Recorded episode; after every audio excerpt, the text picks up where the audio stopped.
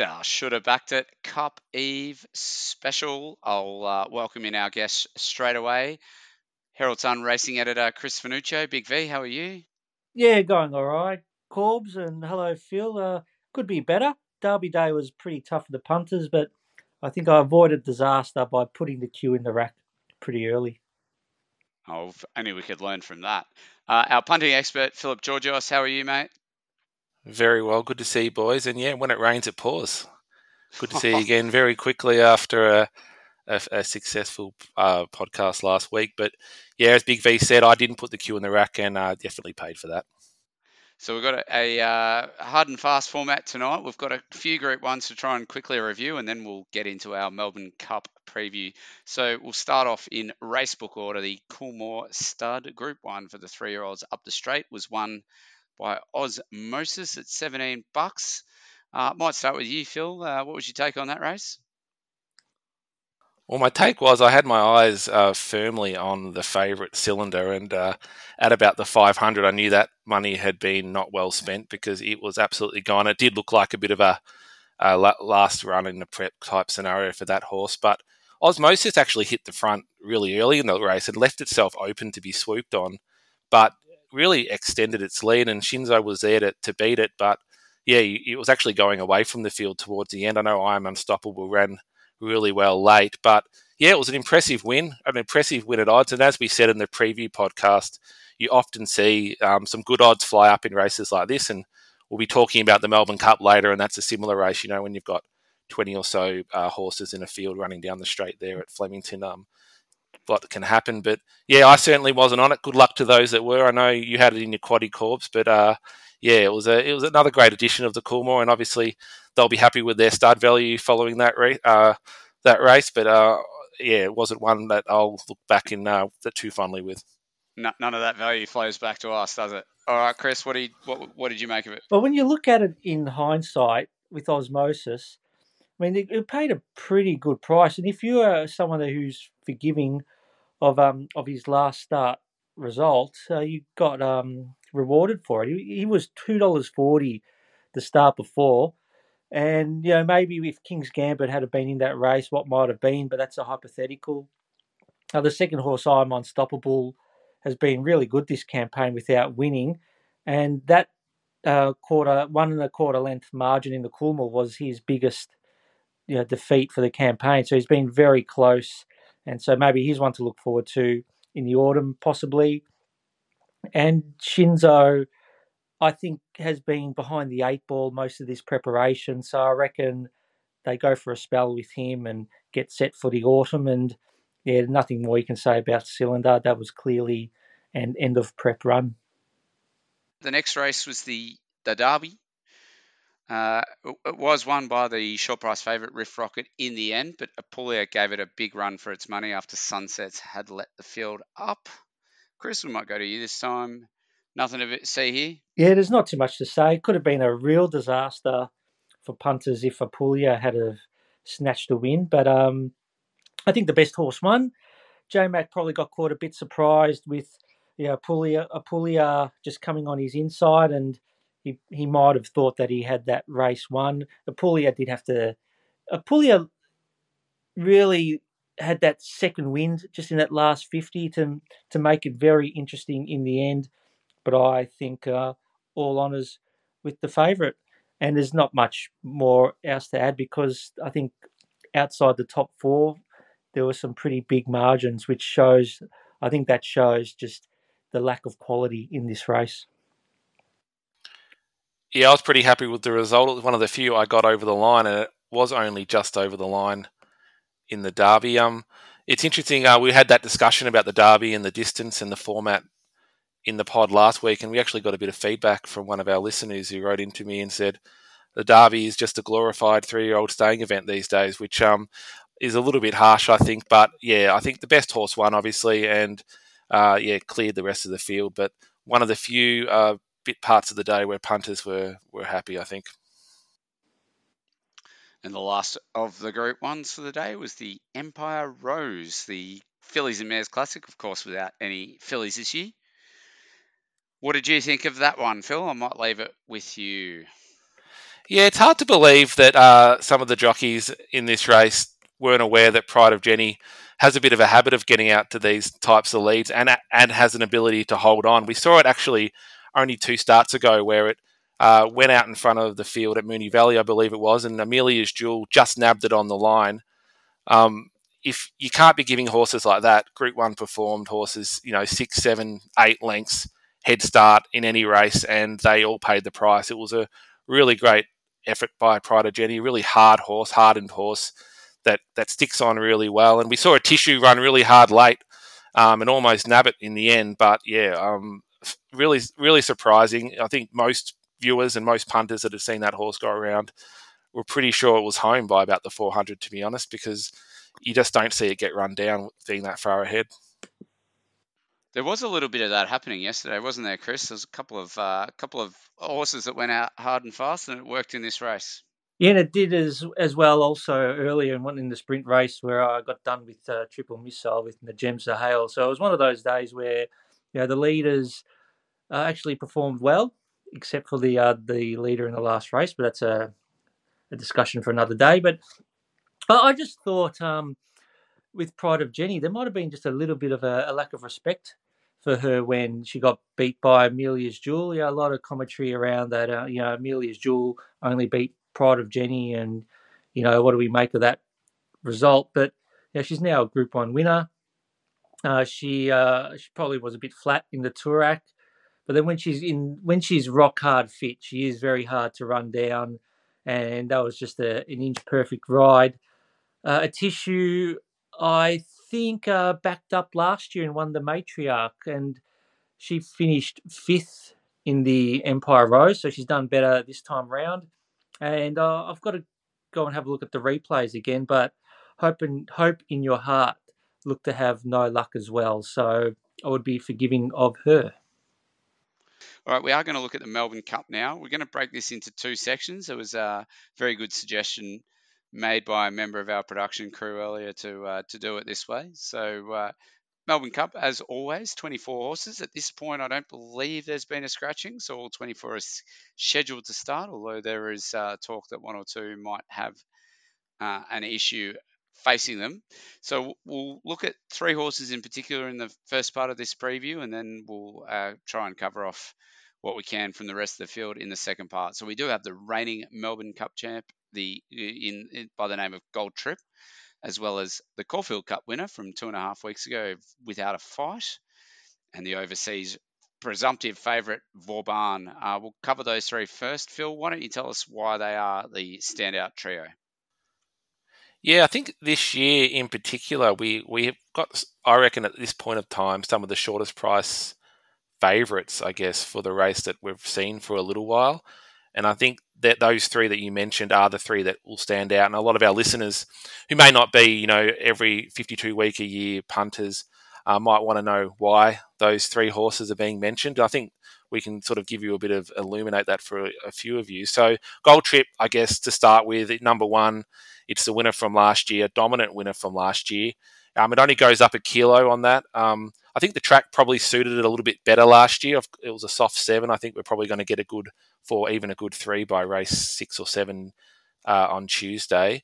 Um, you could argue, though, it's in better form than it was last year. It's had the two lead up races again, the Caulfield Cup and the Cox Plate, and they were really both um, high rating, uh, you know, fast races. Um, the Caulfield Cup in particular rated extremely highly, which are without a fight, who we'll discuss in a second, one. So um, it comes out of barrier two. Won't have to do much work. It'll be on the fence. Uh, currently at six dollars. I think that's probably about right. Although, you know, with all three of these horses, I think you could argue that they're a little bit unders for a Melbourne Cup, but has to be right in the conversation given what it's been able to do and how it's performed again this spring. Um, without a fight, as I just mentioned, uh, it was the winner of the Caulfield Cup. Uh, Gold Trip did give it windburn last year in the Melbourne Cup, so it's uh, you know, there might be a question at over 3,200, though I know it has won at 2,800. Um, but I do think with this one in particular, I actually didn't have it in my sort of top three until just before the pod, but I did think about West Wind Blows, which ran second in the Caulfield Cup. Um, what what price would it be in the Melbourne Cup? And I reckon it would be one of the favourites as well. So I think you have to respect that Caulfield Cup form and that performance. Uh, Vauban, I might, might, leave that with, with you, Big V. I've sort of gone through those ones pretty quick, but really it's been, I understand, a two year project to get this horse to the Melbourne Cup to keep its weight down at 55 kilos. Um, it's been going over jumps and winning Group Ones in the jumps, um, and only I only think performed at Group Three level on the flat. Um, has some form through other horses in the race, which always helps because Melbourne Cup doesn't often have that. But um, it's eased out to a pretty backable price now at about 450. I think it was as short as 320, which uh, I doubt anyone was wanting to jump in on. So, Chris, I'll get you to uh, anything you disagree with with Phil on the big three, and then uh, let us know what else you like in the race. Yeah, I'm surprised that uh, Vauban's price has really eased dramatically since this morning, um, Sunday morning but I, I think, um, I mean, every year I'm always tipping the Melbourne Cup favourite, and I thought, well, maybe this year I'll do something different and try and find something else to win. But you know, I'm finding it hard to to get away from Vauban at the moment.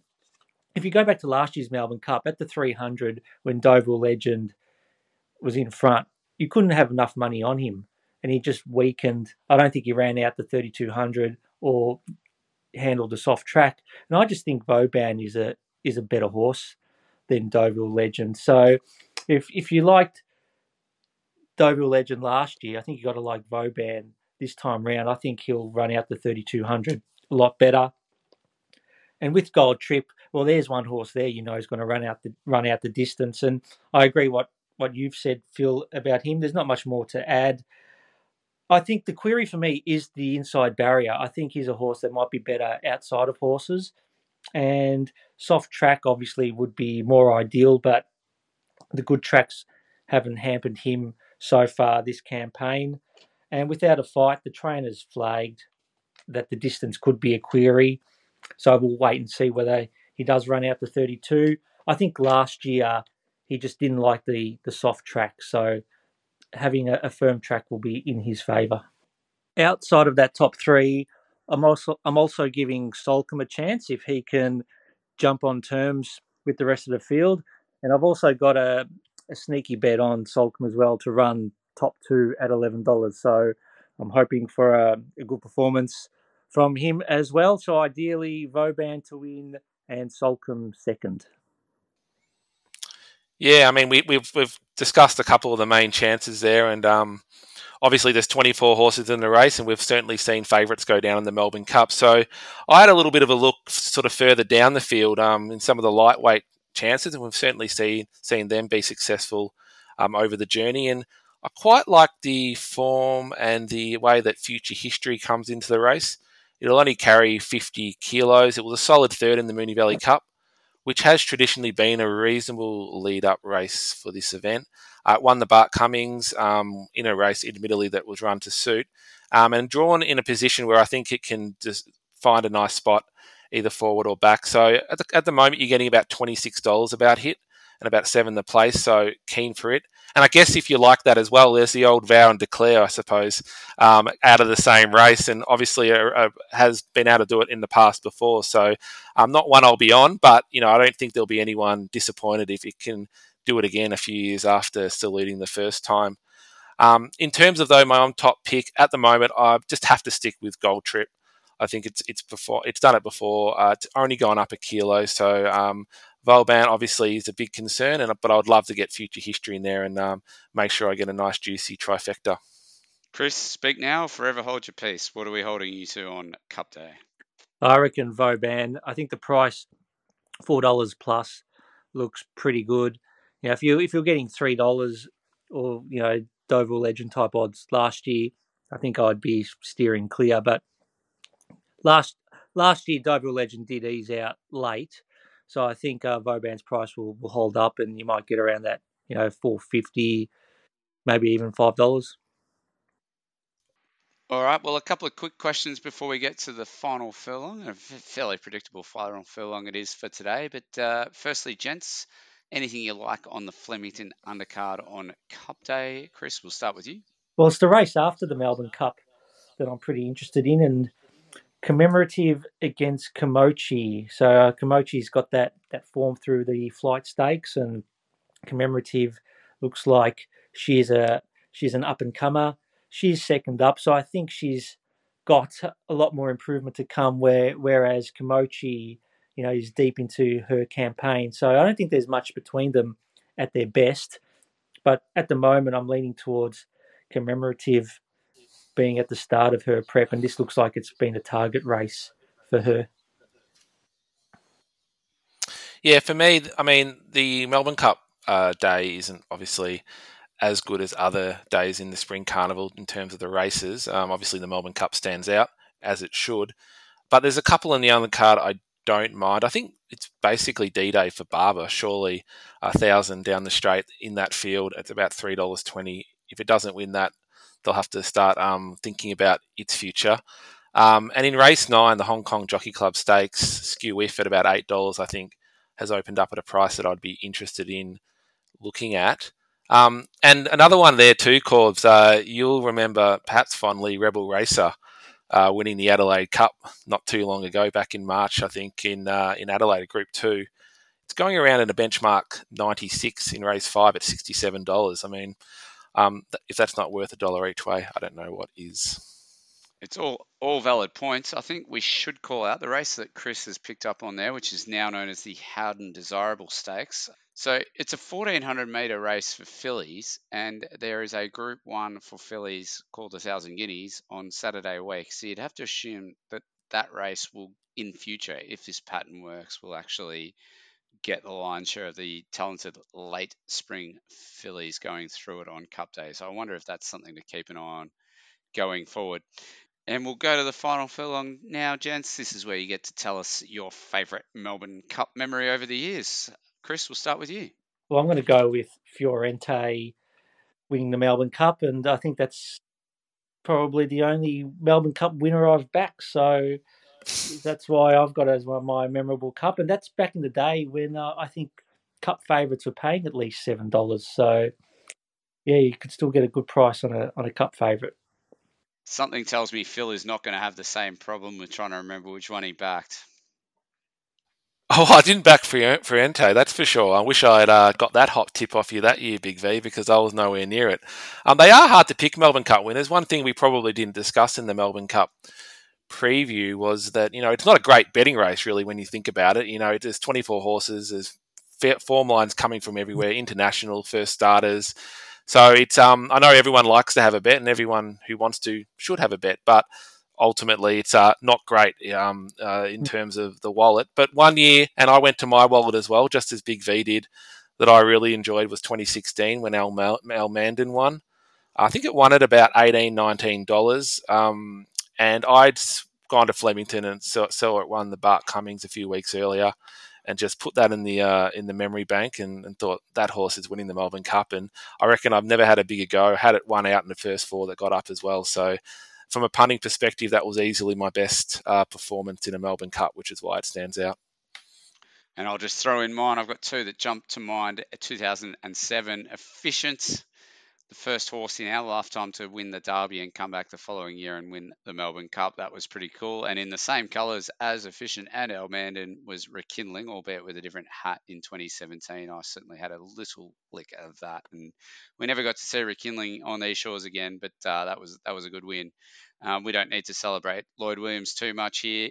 Gents, you've been excellent showing up stumping up on a Sunday night for this one. Uh, I wish all the punters a very happy day on Tuesday. Phil, how do we close out the show? And before we get there, we'll obviously be back later in the week with a Stakes Day preview, but take us out. Good luck on the punt and gamble responsibly.